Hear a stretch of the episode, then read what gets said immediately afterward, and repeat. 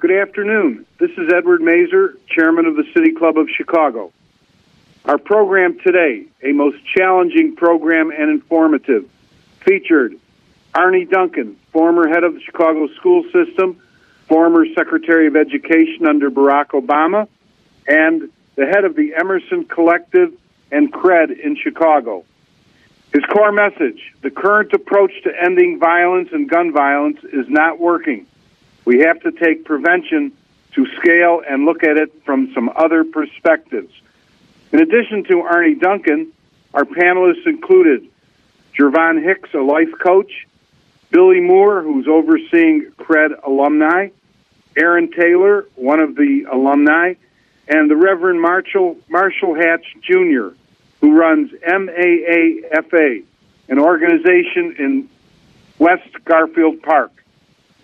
Mr. Duncan asked his friends to join with him and share their stories because he said their story is our story. It's about young men who are left to raise themselves, feed and house themselves, protect themselves from a cruel world that never really gave them the chance that many of us had. Like everyone else, they need to eat, pay rent, take care of their families, and the only path that was open to them was in the illegal economy. There were no summer internships in high school.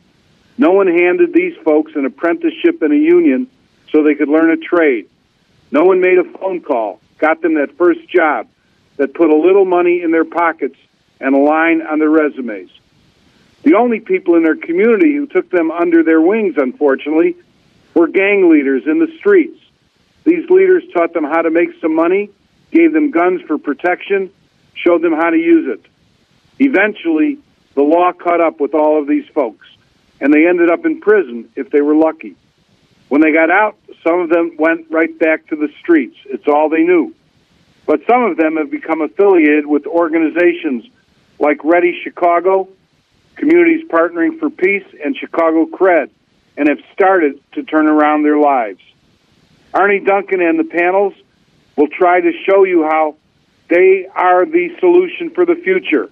They have some most interesting and challenging thoughts on how society has come to this point in time and what it will take to dramatically reduce gun violence. Thank you so much. And by the fact that you all are here means you're missing the Chicago Sky Parade, so I apologize for that, but I appreciate you being here. And I think um, it is an honor to be back here. I, have been able to do this for, for many years at this point, but I thought this topic is so important rather than just having some talk or lecture that we really hear from, from the experts on violence. And I think this club often hosts the powerful. I don't know how often you hear from the, the true experts. And what we have here is a panel of young men who um, are living in this world every single day. This is their life. And how we get to a better place as a city. I think there's no one better to hear, uh, for you all to hear from them. And I'm going to leave plenty of time for questions at the end. And please ask anything. We're always very real and raw and honest. And uh, apologize if that offends anybody, but I think it's the only way we get to get to the facts here. Just a quick intro on, just give you my Saturday morning, woke up to a call from the police who were asking if I could help out with a, a young football player at Morgan Park High School who had just gotten shot, uh, luckily survived, see if we could do something for his family. Um, after that call, got a call from the principal, Michele Clark, high school. Uh, Charles Anderson, his star basketball player, Kiera Moore, had just gotten killed Thursday night, and uh, it was her and her twin sister's birthday uh, on Sunday. And trying to work through that issue. So, South Side, West Side, we have representatives from the South and the West Sides here, which is why I wanted that. And then um, decided to walk outside and just go for a little walk, clear my head, and it's all kinds of chaos on the corner. And uh, an elderly gentleman and his wife had just been carjacked. They were bringing in the groceries, and um, three young guys had uh, had, had uh, come and gone to an altercation there just on our corner. And so this is the reality that folks across the city are living with, and um, we have to get to a better place. We have to get to a better place. So we'll get into a conversation. We won't do long, long intros, but I'll just sort of introduce people as we get into questions. But I'll start with uh, with Marshall at the end, and Marshall and his, his father. Where's Where's Pastor Hatch? He's he's here. Please give Pastor Hatch a huge round of applause.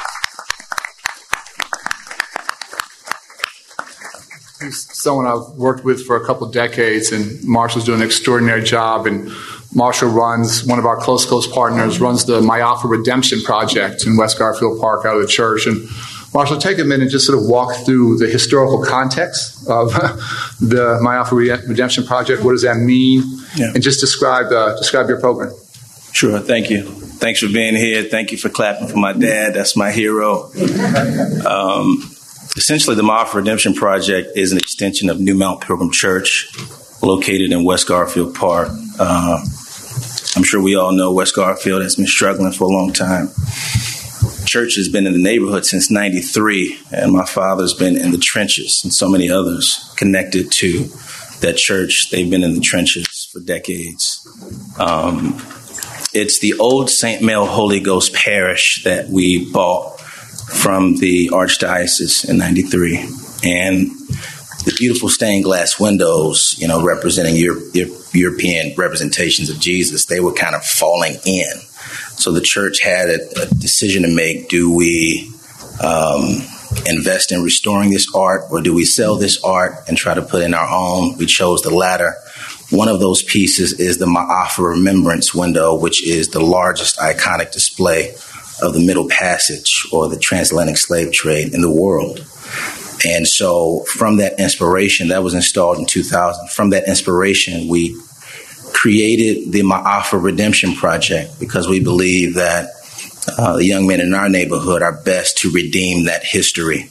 So we invest in them with housing, mental health support, life coaching. We call it spiritual life coaching because it is a faith based movement, uh, and a host of other supports. And uh, we've been at it for about five years the highs and the lows, um, the violence right next door, uh, but we remain hopeful that what we're doing will work.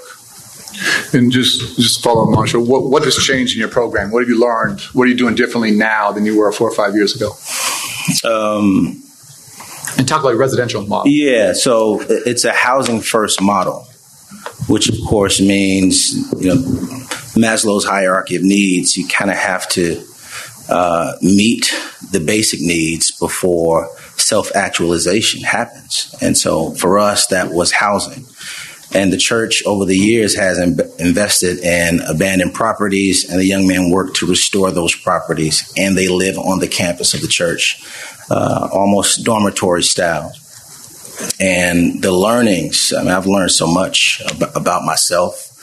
Uh, I've learned from the young men so much. I'm reminded of uh, Octavia Butler's quote you know, everything you touch, you change. Everything you change changes you. And I think what we found out is we need a more holistic vision to do this. Uh, not just about direct service, but community development. You can't have one without the other. So right now we're working with 15 community li- liaisons who are alumni of Ma'afa uh, to restore the neighborhood. And we're basing the vision of the new West Garfield Park around what they want to see for them and their families. Thanks. I'll go to Billy on my left. And uh, unfortunately, Billy, your life has been touched by gun violence in a whole number of different ways. Uh, unfortunately, tragically, you took a life. Um, you've had your son killed not too long ago, shot 16 times. Um, a couple weekends ago, your stepson was shot. Thank God he survived and you've had a gun put to your head and been in some tough situations. Billy came to us from Iman, one of our great partners on the Southwest side. Now he oversees all our work with our alumni from across the city. And as you work with our young men and, and uh, starting women as well now, um, what are the biggest lessons that you try and instill in our in our young men? I think one of the biggest lessons that I want these young men to walk away with is their, their greatest strength is, is their ability to think their ability to reason. A lot of times, these young men resolve conflict based off their emotional, uh, uh, you know, feelings. They, they they respond to whatever the situation is, and then they instantly get angry, and they want to they want to kill somebody. You know, that's not gonna put them in the best situation after they made a decision based off how they felt. So what I try to do is to get these young men the understanding that the greatest attribute that they have is their ability to think. You have to start out thinking your problems. You have to put your thoughts ahead of your feelings. And unfortunately, so many of these young men that we see, you know, who have died or who have killed someone, their first response was based off how they felt. So what we do, we try to get these young men to start thinking, thinking through their problems. Because to me, the mind is the greatest attribute that any human being has. The weakest attribute is your feelings. So if we can help these young men start out thinking their feelings, then I think we can be successful in reducing gun violence. And I'll go to Mr. Hicks, who's he's, he's, technically a life coach for us, but he's on the streets more than anybody. So he's half life coach, half outreach worker. He's, he's everywhere. And um, for a long time, you were caught in the streets, carried a gun, in and out of jail for a while. And uh, we talked about sort of the, the powerful addiction of having a gun and talk about what that was like growing up in that environment, how you were able to break away from that. And now, as a life coach for a lot of young men, including Aaron, and you know, coming next, what are you trying to instill in them? What lessons? Um, first of all, thanks for having me. Um, just, just again, I say all the time, people don't understand the power of, of a handgun. Um, growing up, it was probably the best thing at that point in time that ever happened to me. I instilled fear and just about anybody I had a problem with. But I got to a point where I became disgusted. Um, came home, I think 2015, I was offered the opportunity to waste the rest of my life or make use of it. Mm. Um, and I, I, became a life coach through training. Um, and it's just like right now, I, when I look out here and see, it, you know, I overcame some of them obstacles and took advantage of my opportunity. And, and that's what has me here today. Um, couldn't think of a better place to be. Um, then again, when I look back and I see all the time I spent being locked up, all the gray hairs I put in my mother head, um, I didn't want to beat her to her grave. So, mm. you know, I, I, figured out it's either now or never. And plus, the streets is undefeated; they ain't gonna lose. So we try and instill that into the young men and women we deal with. Um, it's definitely not a fair game. It's a real life situation, and we still again losing lives. So. And Aaron Taylor's uh, one of our alumni, came through the Youth Peace Center, which is one of our great partners um, on the South Side in Roseland, sort of where our programming started with Mr. and Mrs. Jones, who are extraordinary. And uh, Aaron's now, well, we'll get into what you're doing, but it was interesting as we talked. Um, I grew up in Hyde Park. My father was a professor at the University of Chicago we basically lived on campus, and I grew up affiliated with the University of Chicago. Still live, still live there. That was my affiliation from birth, um, based upon where Aaron was born, based upon his neighborhood, based upon where his block. He had a different affiliation from birth. Doesn't make me better or worse. Doesn't make him better or worse. But in a city of probably only grew up four or five miles from each other. It's not that not that far geographically, but worlds apart. But just for folks who didn't grow up in a community like that, what's that like growing up in, in uh, on the far south side? um, first off, um, everyone give a um, round of applause for Mr. and Mrs. Jones for the YPC. Um,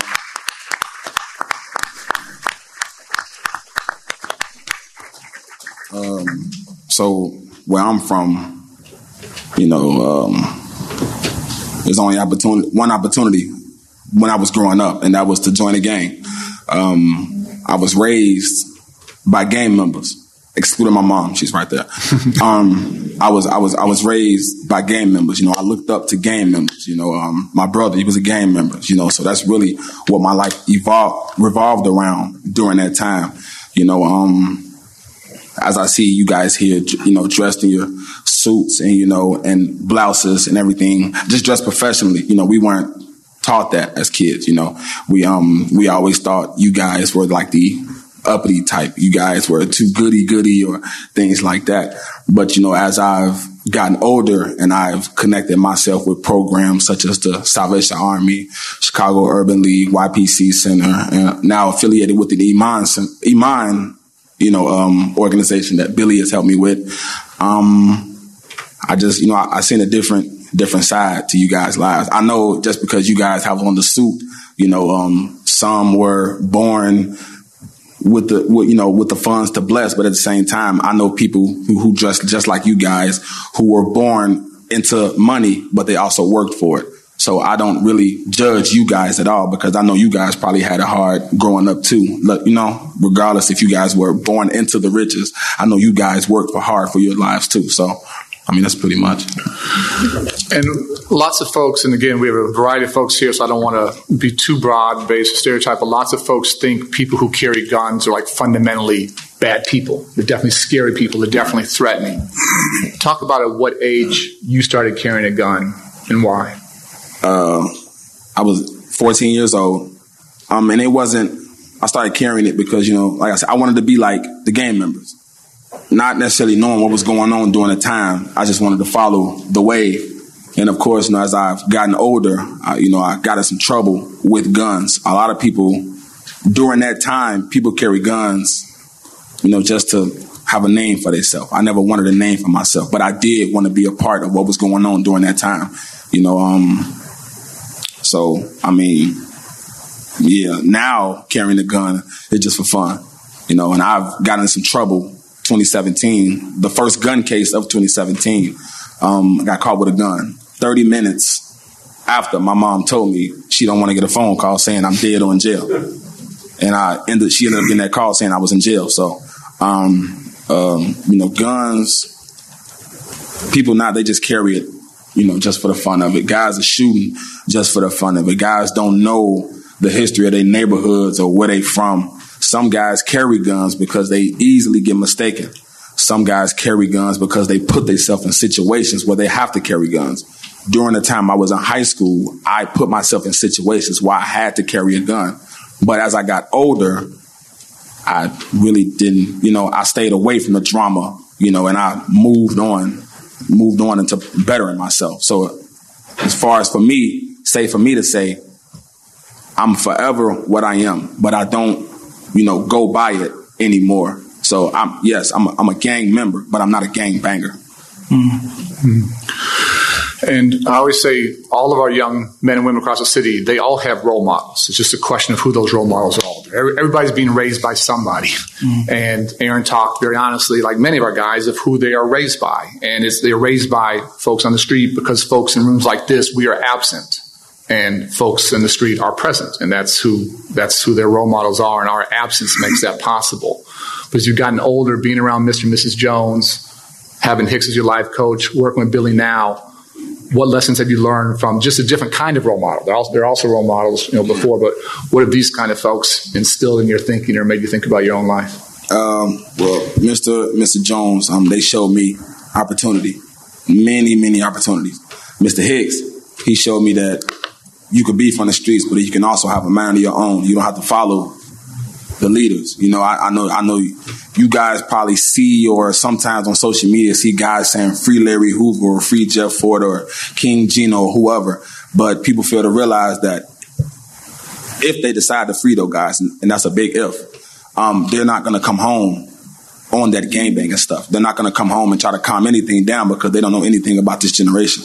You know, guys my age, we react off emotion you know, and I and I say my age, I say we because I've react, I've reacted off emotion numerous times. You know, I've been suspended 14 times in my high school through my high school career in four years, and I've reacted off a lot of emotion after my cousin got killed. So that's that's mainly what you know kind of got me into the physical part of the gang life. But yeah, Mr. Hicks, you know, we in conversations about life, you know, he kept me, he kept my head focused. And Billy here, knowing who he is, by watching 30 for 30. Um, no, no, no one, no, no one, um, finally got about him, you know what I'm saying, through that kind of, you know, messed up because in the situation that he was, you know, he was in and the consequences that he had to pay for. But as he reached out to me after I became a CRED alumni, you know, he's connected me with the IMAN organization. They've offered many, many opportunities. I'm in the Weekend Warriors program. Um, I have my, and I've recently acquired my MIG and TIG welding certifications. So, um, I mean, there's all kind of opportunities here. I met Arne before I met Arne. You know, playing basketball. That's another story. But uh, but uh, other than that, though, man, these a lot of role models here, man. You guys are actually role models. You know, because a lot of us we see on TV and we see you guys, you know, with suits and living life and not saying living life in you know, nice houses, nice families. You don't have to you don't have to look over your shoulders. We do, mm. you know. We we we get mistaken Lord, Lord knows how many times. I've cheated death five, six times, but I keep going. And, you know, but that was when I had myself in those predicaments. And now that I've evolved, you know, and listening to these guys, and of course my mother who's sitting right there, um, you know, it just kind of, I kind of realized that I was, you know, effing up. Mm-hmm. so mm-hmm. yeah. Mm-hmm. Marshall, you've talked a lot about your father, the massive health disparities. The, you know, the average lifespan in, in, Garfield Park is whatever 15, 16 years shorter than the lifespan of someone who, who, you know, happens to live downtown. One of the things that contributes to that shorter lifespan is obviously the, the level of violence and the death. But one of the things that I think as a city we haven't focused on nearly enough is how few shootings and homicides get solved. There are very, very few, if any, consequences. And the recent data come, has come out that says um, out of a, hundred shootings, whether fatal or not, in Chicago, only 18 result in an arrest. So 82% chance that there are no consequences. And that is the lived experience of basically all of our men. But what's interesting is you dig into that data, there are even disparities, not surprisingly, between communities. So in Garfield Park, where you're from, um, there, there, when there's a shooting, there's an arrest 11% of the time. Mm-hmm. So basically 90% of the time, no impact. But if you live in, in the Loop or Norwood Park, there's arrests 40, 44% of the time, so four times more. And you can't really talk about violence here in Chicago or probably anywhere else and not talk about race. And when you hear that 11% of the time there's a consequence in your community, in other communities it's four times that, what does that tell you about how young men in your community are, are valued by our city? Uh, thank you for that Ali. alley the reality is, we, we can't talk about interpersonal violence without talking about structural violence first. Uh, structural violence in education. So there's one charter school in West Garfield Park, and last year that charter school led CPS in suspensions, and the kids weren't even in school. Um, economic violence, of course. I'm, I'm, sure many in the room are familiar with the Madison corridor, right? Pre 68 Dr. King assassin, assassination riots, uh, what, how vibrant that was, and it really hasn't been restored yet. That's intentional policy. Fast forward, I mean, we, when we talk about Invest South/West, West Garfield Park didn't make the cut so these these are policy decisions, and we're seeing the the day to day effects. Uh, and we have to talk about the structural violence first. Why? Because of course they have racial implications, as you duly noted. You know, seventy-seven neighborhoods, communities in, in Chicago. West Garfield Park ranks number one in potential life loss, which is a metric for premature death. So it is the gun violence, but it's also the other things. Hypertension. So the it's like death by a thousand cuts for, for many of those who live there. And on top of all of that, rumors of displacement and gentrification. So if you can imagine those who have those elders who've lived in the neighborhood for decades, and now that there's a whiff of change coming, they're scared that they won't be there. So we have a decision to make, of course, in Chicago. I was looking at the 2020 census data. Of course, demographics nationally are changing. They're also changing in Chicago. 80% of the children in Chicago are children of color. So this is not just about charity. This is about strategy. We have to invest in young black and brown kids for the future of the city. And if we don't do it now, the window of opportunity is is fastly closing. So much of the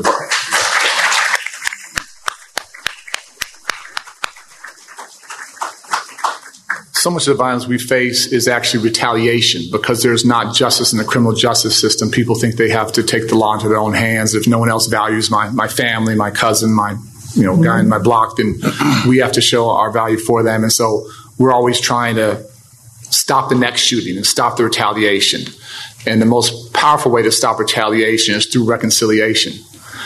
And 34 years to the day after Billy unfortunately took Ben Wilson's life, um, had an incredibly powerful reconciliation with, with Benji's brothers, one, probably the most powerful night of, of my life. And then um, he has said, and I believe him totally, and I, I learned so much from him that if the young man who killed his son came into our program, that he would not retaliate, that he would take him into the program and mentor him, that he can't ask for forgiveness and reconciliation if he can't give that.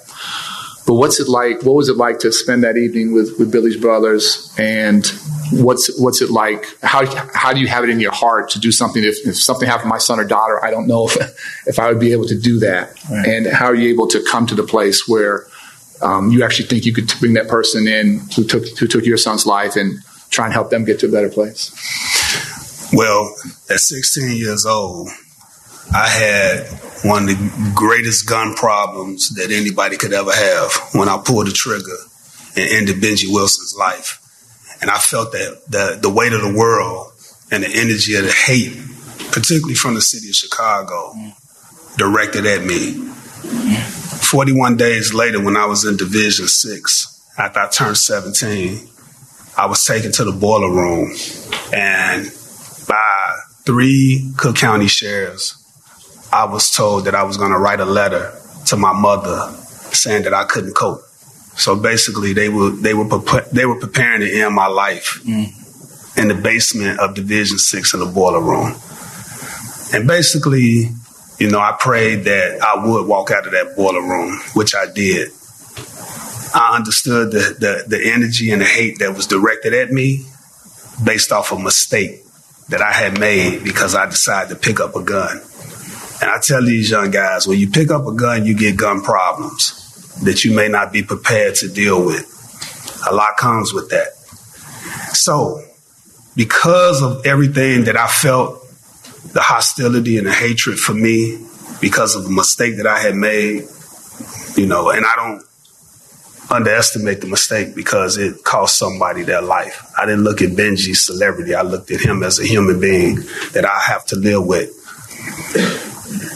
I felt as if, you know, 20 years probably wasn't enough of a sacrifice. There's something else I may have to give up. And I didn't know that that would come in the form of me losing my own son, who was shot 16 times.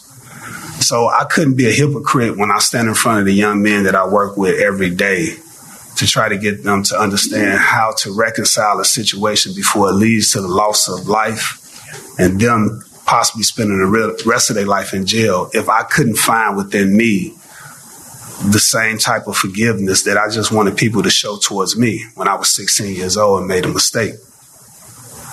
So I was able to come out of that boiler room, you know, and I'm here today. So in order for me to really do the work that I do, I can't be willing to now go back and be like everybody else who harbored that hate and that energy towards me for the person that killed my own son. You know, sometimes in life, when you decide to do things or change the way you do things, the test that comes your way to prove that you really have changed will be the greatest test that you may have to face.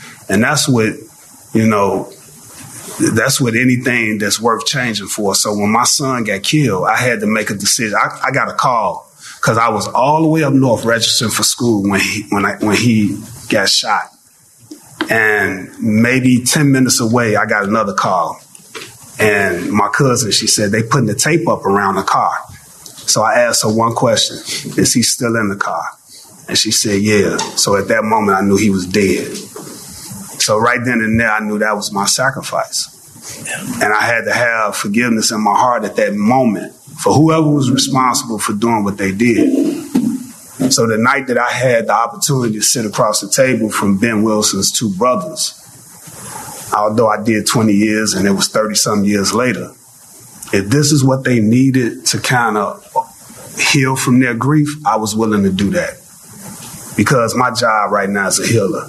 You know, when you see these young men killing people out here in Chicago, we got, we already, Jalen can give you the numbers, how many homicides we've had this year.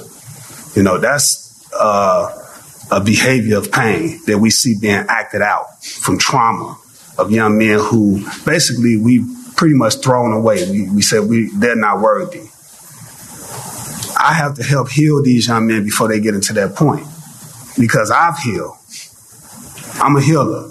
You know, you see young men pain, what we say, you know, people who are in pain, you know, hurt people, hurt people. Hurt people, hurt people. You know, I cannot continue to hold hurt in my heart and work with these young men if the only thing I'm thinking about is killing the young man who killed my son. Like everybody thought about what they needed to do to me. So I have to be opposite. I'm out here healing people. I'm out here trying to help people to understand the right way of dealing with their conflict. So I, I felt it was a responsibility for me to help his brothers heal. I did my time, it, it, you know, I was done with that, but they were willing to sit across the table. So if this is what it took for me to help them heal from their resentment and their pain, then that's what I that's why I showed up that night and I sat across the table so that they can understand also the man I was and the work that I was doing, you know, with Chicago Cred to help these young men who are out here that's creating grief the way I did. And unfortunately, like you know, 82 to 90 percent of shootings, the the case for your son has not been solved. Um, you and I know very, very likely who did it. Mm-hmm. Um, you wouldn't have to retaliate. There are folks who would do that for you. That's been offered. Why do you turn down that request? Because, like I said, I cannot stand in front of the young men that I work with every day to ask them to change if, in fact, that I'm still basically the same. Um, like I said, that was that was the test for me to to know that I have changed what I wanted. I can't expect people to get in me if I'm not willing to offer it, which was forgiveness. Um, no one knows the the pain of a death that that's close to you when somebody is murdered unless you experience that. And I hope that no one who hasn't experienced that will have to experience that. But that's a pain that will never go away. That's a void and a hole in your life that could never be filled. But at some point, you have to understand, like Marshall talked about, the conditions that create this hopelessness in young men that we're working with. You know, we have worked with over 300 young men since Chicago Cred has started and we've identified maybe 1,100 to 1,200 young men that we need to work with. For the first three years, we've experienced reductions, but of course, we all know what happened the last couple of years. So that lets you know just how much more work that needs to be done, how many more young men that need to be touched in order for us to get to where we need to get at. And that, that, that also means that everybody in this room, if you feel kind of disattached from what's going on, I just heard about a police getting shot yeah. yesterday, yesterday, at Lake close, Park. Close to here. Yeah. To here. So it's, it's starting to come a little closer to home now. You know, this city is a great big city, but it's a small city as well. You know, violence can be proxemic, but it can also extend beyond its borders, in which we try to contain it by neglecting certain areas and thinking that that's not our problem. Oh, it's everybody in this room problem. Yeah. Everybody, because it affects the bottom line.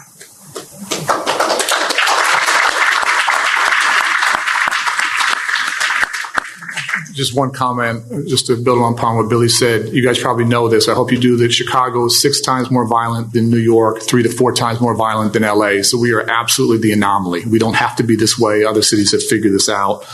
People often think, oh, more violence, we need more police. Um, New York has the same number of police per citizen than us and six times less violent, and LA has significantly less police than us and is significantly less violent.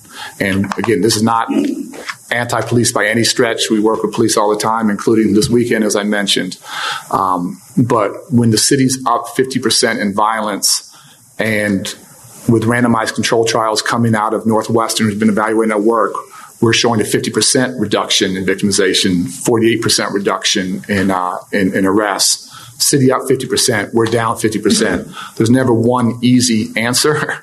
But the fact is, a city we're choosing not to scale the kind of work that these men are doing across the city is a little is a little stunning to me. Um, Mr. Hicks, part of what we do is we go, um, mostly pre pre pandemic. We got to get back doing it again. Is go to Cook County Jail and recruit guys out of there. I've had some amazing young men come in because um, we're always trying to work with the guys most at risk of shooting and being shot. And unfortunately, Cook County Jail has some of them. And for you to go in there as a free man and spend some time and talk and walk out as a free man, that was a little bit of a different experience. Um, what was that like for you? Um, so it's, it's really undescribable. If you ever been incarcerated, you know, you have to go through strip searches and all this. So this one particular time, um, he said, we're going to go talk to some inmates. I said, okay, cool. Right. So it was, we get out the car. I'm already taking my belt out, my shoestrings. And he's like, no, Hicks, you don't have to do all that. And so we go through the back, um, greet a few people. They let us in. So as I'm putting my belt back in, I'm still holding it out. I know that's the procedure. They want to search it. Um, but it was a great experience because I ended up going on. It's, it's, a little different when you when you actually incarcerated and you know it's a certain amount of time you can use the phone or use the restroom or you got to eat by a certain time. When you get when you get in there as a free man from someone that been in that position and you get to talk to young men and, and you see these doors being clicked open and you say, "Wow, I've been here." Um, and of course, in my mind, I'm never going back unless it's a situation like that. Um, and I also got to engage some individuals that was from actually from Roseland, which made me feel real good inside. And lo and behold, as they was released, um, two of them became participants um, and was actually doing real well with the program. But it's, it's no better experience than to go back um, and be able to teach someone from your mistakes so they don't make them over again. So that's how I looked at the situation.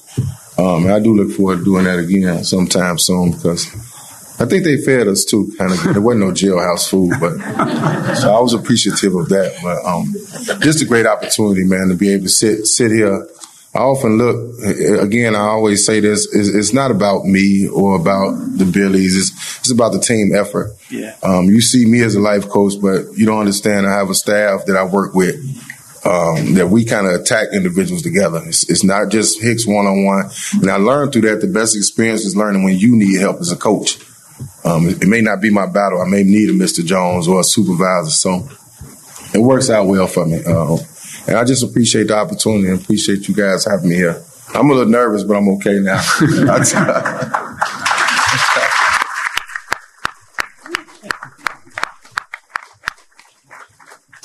I told Hicks I'm nervous every time I do this, so it's, uh, it's, it's good to be a little nervous. Uh, three final questions, and I want to open up to you guys because it's really important to hear from you and to get a chance to talk to these guys. This is obviously a pretty civilized environment, but I, have been with you, unfortunately, um, on a block with a homicide, with trauma and chaos, and just sort of the worst, worst imaginable situation. One of our young men, and explain to folks here what those situations are like and what you try and do in those situations to to calm things down and to stop the next shooting? Yeah, so it's, so it's basically, you know, again, shout out to our outreach team. Um, we got six to eight outreach workers, both men and women, who are on the ground just about every day. Um, that was my first pass in outreach. So um, a few months ago, we had a young man, very young, very charismatic, uh, great energy, team leader. Unfortunately, within a few weeks of us engaging, he was killed, freak accident, or you know, however they may say it was. Um, but it just was the chaos. I never forget. Um, when we went to the block, it was maybe like 200 people out, um, detectives running around, helicopters in the air. And so at this point, you know, I don't know if any of you ever been at a live homicide. Um, there's all type emotions in there. Even the pets is jumping around the gates because there's so much going on. And I just remember telling this one young man, um, "Go home, go home." go home, right? So he, I don't know what happened. Next thing you know, I see his feet in the air, um, and they throw him in a paddy wagon. And lo and behold, right after that, they did his mother the same way, and then they did her sister the same way. And it's these these relatives to our participant. And I just remember Arne asked me, "What should we do?" And and this, this what I love about me. I'm, I'm real spontaneous. And so I, I, thought to myself, what would work right now? Because fighting the police ain't gonna get it. I don't know if people think that's the new lottery, getting a lawsuit. I don't want to be a part of that because um, you might not survive to see the money. Um, however, um, honestly, um, so so however, I, I, I asked Arne to, to, grab his side. We had now, now this is not just me and him. It's like 10 workers out outreach and everything. So everybody gets somebody that's excited, right? And you got to think of people calling you out your name and F the police and this, that, and the other. We literally picking people up, holding them against the gate. Like my body, you between me and the gate, and just whispering in the ear, don't, don't lose. Don't lose right now. And that's what we tell them: don't lose because it's not a winning situation. And uh, lo and behold, you know, as time went by, everything settled down. But it was just this one officer; he just wouldn't let it go. And, and I say that to say this: you know, you never know who want to talk in the community about what happened, but there's always one spoiler, whether it's an officer or or a neighbor that'll kill the vibe, right? It's, it's nowhere in the world nobody wants to talk and say what's happening. Right. You're just afraid of who to talk to. Uh, I'm not condoning who you talk to, but but at this point, it's, it's time for somebody to step up. Until it hit home, then that's when everybody want to talk. Um, so with that being said, you know, start start helping people monitor your kids when you can't monitor, and that's what we ask people. It starts in the house. We only build a relationship with them, and when they get home, it's a different relationship. So we trying to ask for people inside at home, you know, to help kind of tune things in with us, so we we can provide the right services. We have amazing, amazing days and graduations and all kinds of celebrations and, and, great stuff. But I also don't want to blow through the, the, the hardest stuff. And unfortunately, we, we have lost. And um, as we work with more and more men, the, the honest reality is we will continue to lose some. And unfortunately, recently we lost uh, alumni, uh, actually from the first cohort of IMAN, um, Albert Mullins, I mean, not IMAN, of Ma'afa and uh, he was in a he was an alumni working with Billy. Was at our Cred Made manufacturing facility. We're creating jobs for men, and um, I'll just say, Marcia, I haven't even told you this. That morning when I was at the, the church, I saw your life coaches. They were helping your young man put their ties on, and it was this unbelievably father loving loving gesture. But it hit me that obviously our men's fathers aren't there, so our you know your life coaches are doing it. Um, but then the thing that really hit me the hardest was normally you're putting on a tie, it's like for a wedding or for a graduation or something. And your young, your, your, your young men were putting on ties to be pallbearers, to go to service. And then in too many of our communities, that's the that's the rite of passage. That's the transition. It's not the graduation. And it, um, it, it broke me a little bit to, to see that I had to, I had to walk out. And just want to ask you how you handle these situations and how does the community keep moving forward when we lose a great young man like Al?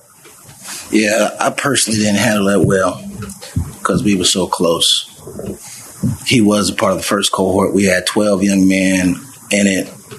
He was actually the residential assistant yeah. in the housing. So he made the other guys do their chores. He was just a leader. Um, and really born into it. You know, his father was deep in the streets, and his father was killed a year before he came to us. And I remember L telling me, he went by L, his nickname, that everybody in the neighborhood knew who did it. His mother was actually, you know, saying, What are you going to do to protect the family? So he was faced. This is not who I want to be.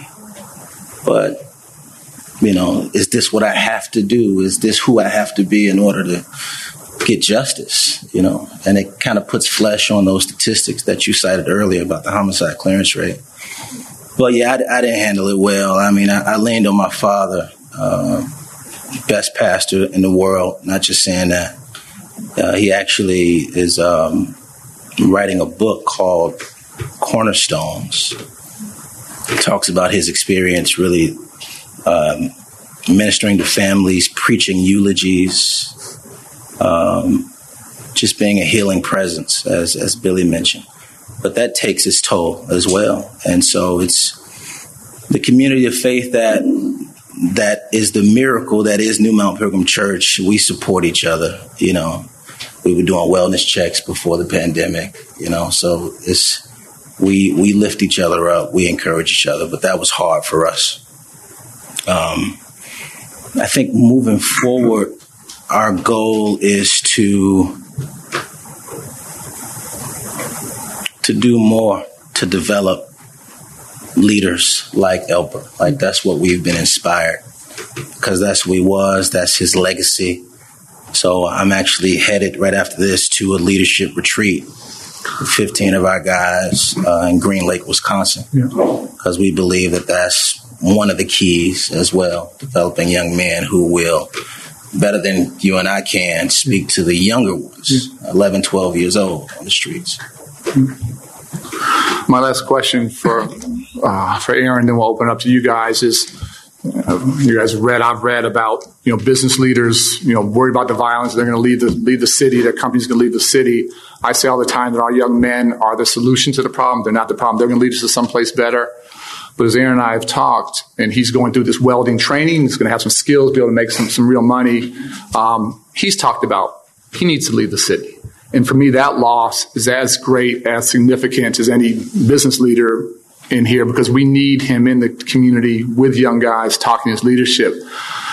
So, just to Aaron, a question for you, not to put you on the spot, but what would it take for you to stay in the city to raise your family here? How would the city have to change uh, so that that would be a viable possibility and you wouldn't have to feel you have to escape a war zone to to, to, to, to achieve some peace. And, and believe me, I understand that. I absolutely understand that. But what would it take to keep you in the city?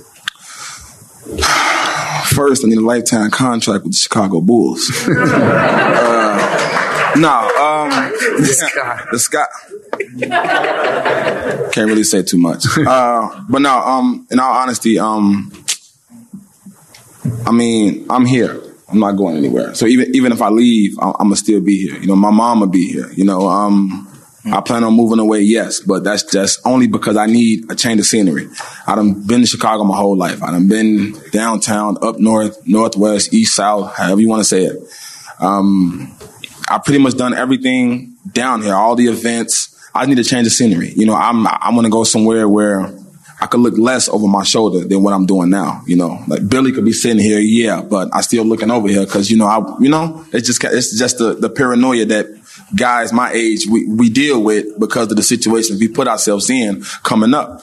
Um, but but yeah, to answer the question, I'm here. I'm not going anywhere. Like I said, I just want to take my trade. You know, I, I have seven long months left before I graduate trade school, and um, after that, like I said, I just want to take my trades and I want to go ahead and apply it to something else, uh, to another city. But I'm far away. I'm forever Chicago. I'm not going nowhere. Aaron, we need you to stay. Talk to the coach. Well, I think this was an incredible uh, program, wasn't it? A lot of thought. By the way, if you'd like to um, listen to our comments, we, uh, the City Club, partners with WGN Radio, 720 on your AM dial, and uh, we do a podcast of this program, so you can go back and revisit. Uh, we have several questions here. And by the way, Arne, are you going to um, talk to some of the press people afterwards? Okay, because there are a couple of questions here that deal with, as you can imagine, politics, and we'll save those for the um, uh, news conference afterwards. Thank you. Um, this question here, well, several of you mentioned that these killings, these shootings, that uh, people in the neighborhood know who are responsible for them. And we often read in the paper statements made by uh, police authorities that there's a um, uh, lack of cooperation in the community. What are the most important things that can be done to improve this cooperation between community, people like yourself, and uh, the CPD? I'll, I'll, start quickly and open it up. And I would be really, really clear here. Um, it's not a lack of cooperation; it's a lack of trust. And uh, you, you, have to. Um, the only way life works is you build relationships. There's nothing about the name Ma'afa or YPC or Cred or IMAN. There's nothing in name that changes lives. It's all relationships. It's, that's the only thing that matters. And when you have police who have relationships with folks in the community and there's trust, good things happen. Our first peace treaty we put in place with Alderman Beale and his ward and build a playground. We had two groups, a lot of bloodshed on both sides. They got tired. They put in place a peace agreement. They went to the local police officer who lives in the community, happens to be a woman, which is not surprising, and basically talked about it with her. That's community policing.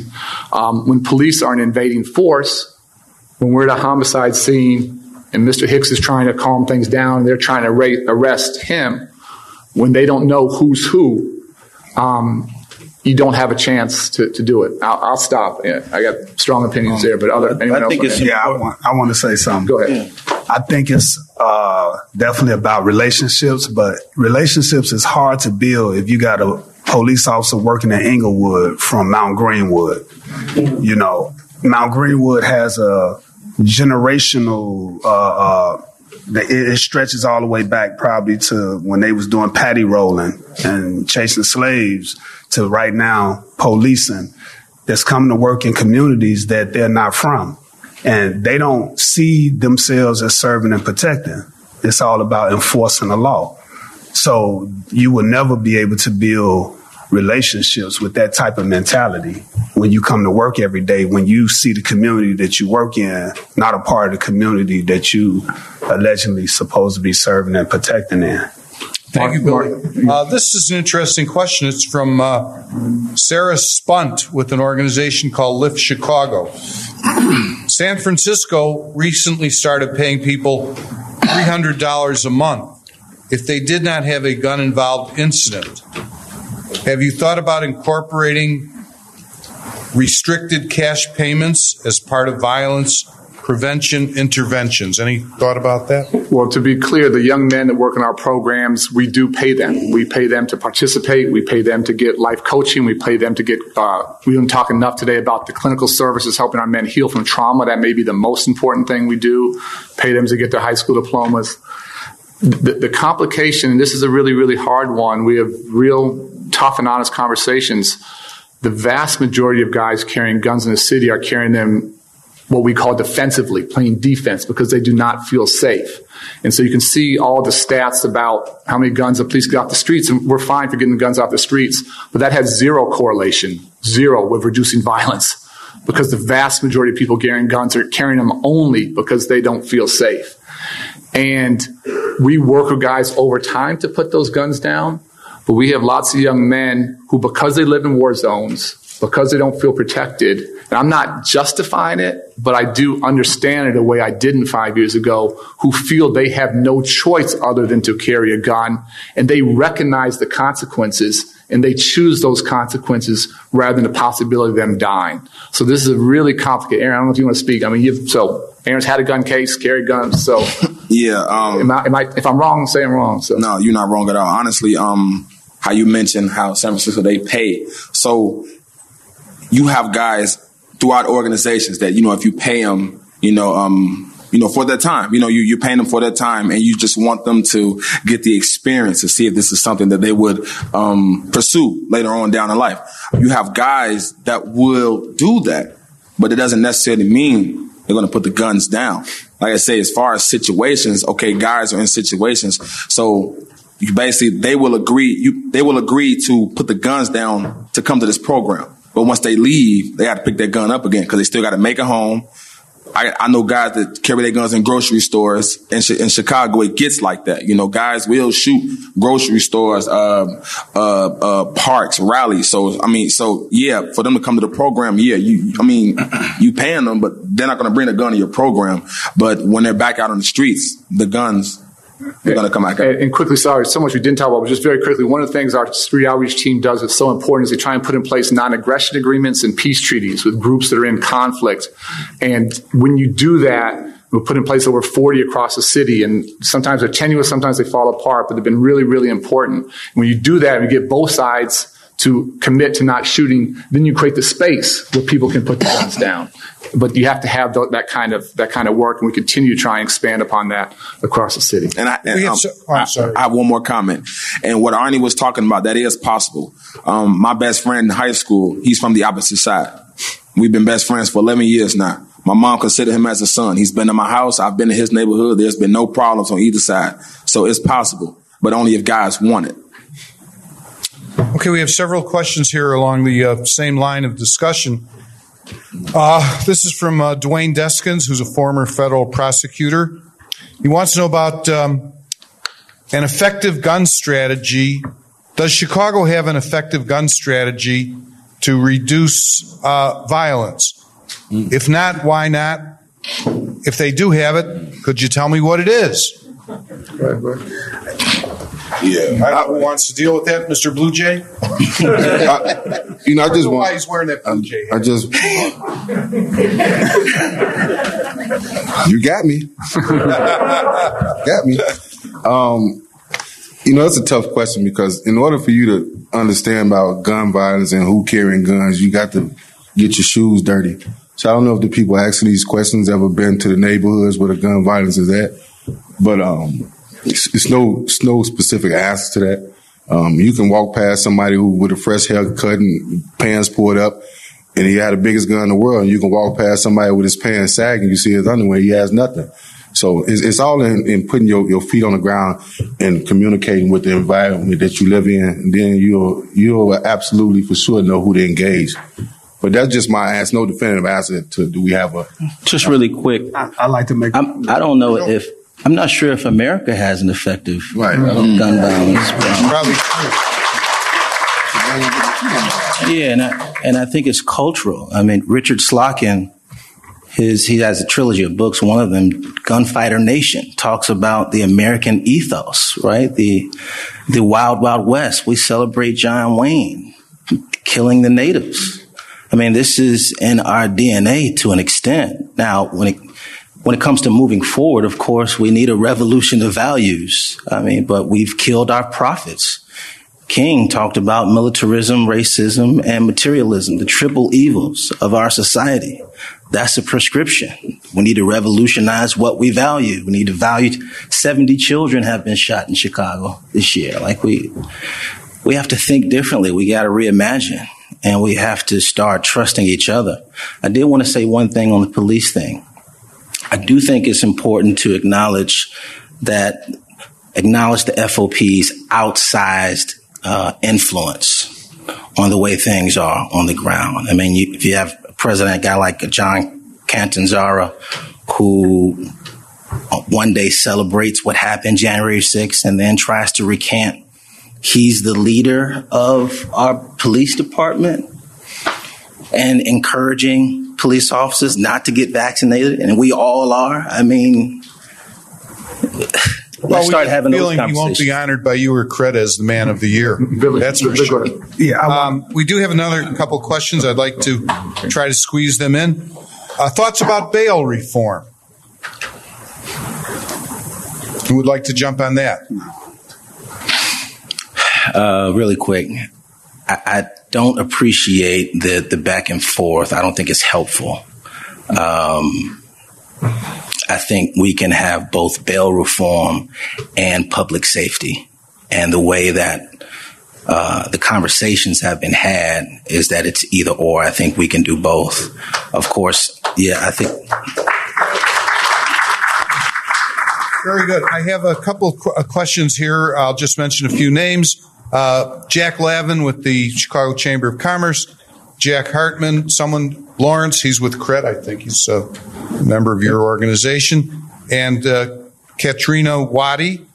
Katrina, we invite you to become a member of the City Club. And Harvid Singh over here, a member of our City Club. Uh, and the questions are what can people in this room do to help organizations like yours and help reduce the kind of violence we're seeing in the city of Chicago currently? well, first, I think when you see uh, things happening or how it's been reported out, not to prejudge, uh, not to see just the numbers, but understand that, like Marshall said, put flesh on those statistics. Uh, these are people that are going through uh, real situations out here. Uh, so, with that being said, also you have a vote. We have to change policies, you know, as it relates to how we regulate guns in the city of Chicago. We have to start demanding more out of our policymakers to be more equitable as it relates to education and things that affect uh, the structural violence that leads to what we are trying to reduce gun violence. I think, like I said earlier, uh, violence is proximate, but it's starting to extend beyond those borders. So you are definitely no different from me as becoming perhaps a victim of some type of random violence that we don't ever want to see happen. So just get involved, get more educated, uh, and make your vote count towards something that's going to uplift this city. Aaron, and then I know uh, Javon has um, um, um, um, reassurance. You always want to. You got. You, you say the question is that what can they do to help you know organizations? Um, just you know assure, help them assure that organizations that change can happen. You know, where I'm from, if any guy was to see a suit or a blouse we thinking RICO cases. We not even thinking nothing else. So, so, so, you know, so like just, you know, re- reassure the organizations, show, show the people in the city that you can put a t-shirt, some jogger pants, some gym shoes on, you can get down and dirty with us and we can make our, you know, fix our community gardens, uh, uh, car, community car washes, things like that. Put people in other positions. I'm not saying you guys don't care about the community. You know, not saying you do. I mean, who knows? We all have our own thoughts, right? But it's just, you know, we, what we going through. And like Billy said, people are here going through some real, real hard times. So, you know, you just want to assure them that they, you know, they can be safe. Mr. Hicks. Um, my, my response is for all the business people in the room um, who have businesses, provide some of these young men with opportunities that's not in our neighborhood where they're prone to violence um, and, tr- and learn, learn to trust the process. Well, there are a number of business people here, so that's a real challenge. Thank you. I have one last uh, comment, and it's directed at uh, Arne, Arne Duncan. Thank you for bringing the group here. Thank you for coming to City Club.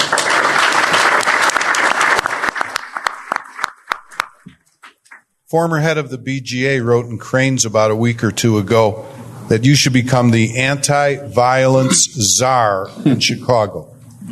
Would you be interested if such a position were to appear? I second that motion. I, I, I, don't have a great answer to that one. I'll just try and answer your, your other question, maybe, is that I just want people here to understand that these guys are the solution. They're not the problem. We have to invest in them. Um, we talk about jobs all the time. All of our guys need jobs at the back end. I can't ask them to put down the guns and not have a legal way to make money. We have people working in all kinds of different industries. We have two of our alumni working at law firms downtown, working one working at Deloitte. And it is a different talent pool than some of you guys are used to. But these are men, just like Aaron, who are leaders, who are committed, who are resilient, who want something better for themselves, for the families and community. And if you want to write us a check, that's fine. But honestly, we'd prefer you to hire at the back end. And we're not going to give you somebody right out of Cook County Jail. They'll work with us for a year, 18 months, whatever, and get them to a place where they're able to do that. But you have to invest in these men. You have to invest in these communities. You can't have these kind of disparities that Marshall talks so eloquently about that have been true. You know, King came to North Lawndale in what year? 60, was it 66? 66. 66 in North Lawndale, we're trying to triple down and quadruple down in North Lawndale right now because it's still so tough. And so we will either decide we have one city or we'll keep deciding we have 70 or 80 neighborhoods. And that's the, the fork in the road. And I think you guys can lead us to a, to a better place. Okay, thank you.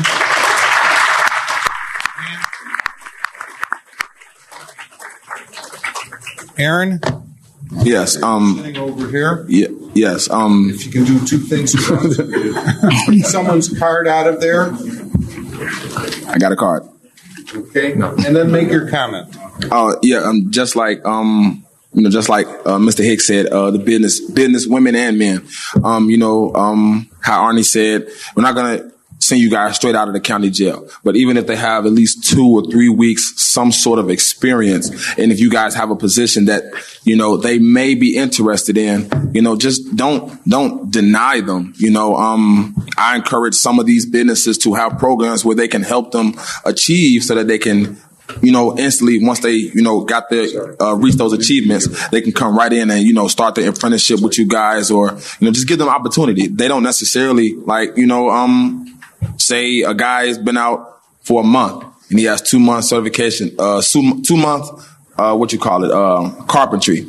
And he doesn't have the full knowledge of it, and you guys are looking for a full experienced guy. I mean, I wouldn't say turn him around. He has some knowledge, so you guys have programs within your industry to, you know, get him up to basis. Then he can instantly start work. You know, things like that. Thank you, Aaron. Okay.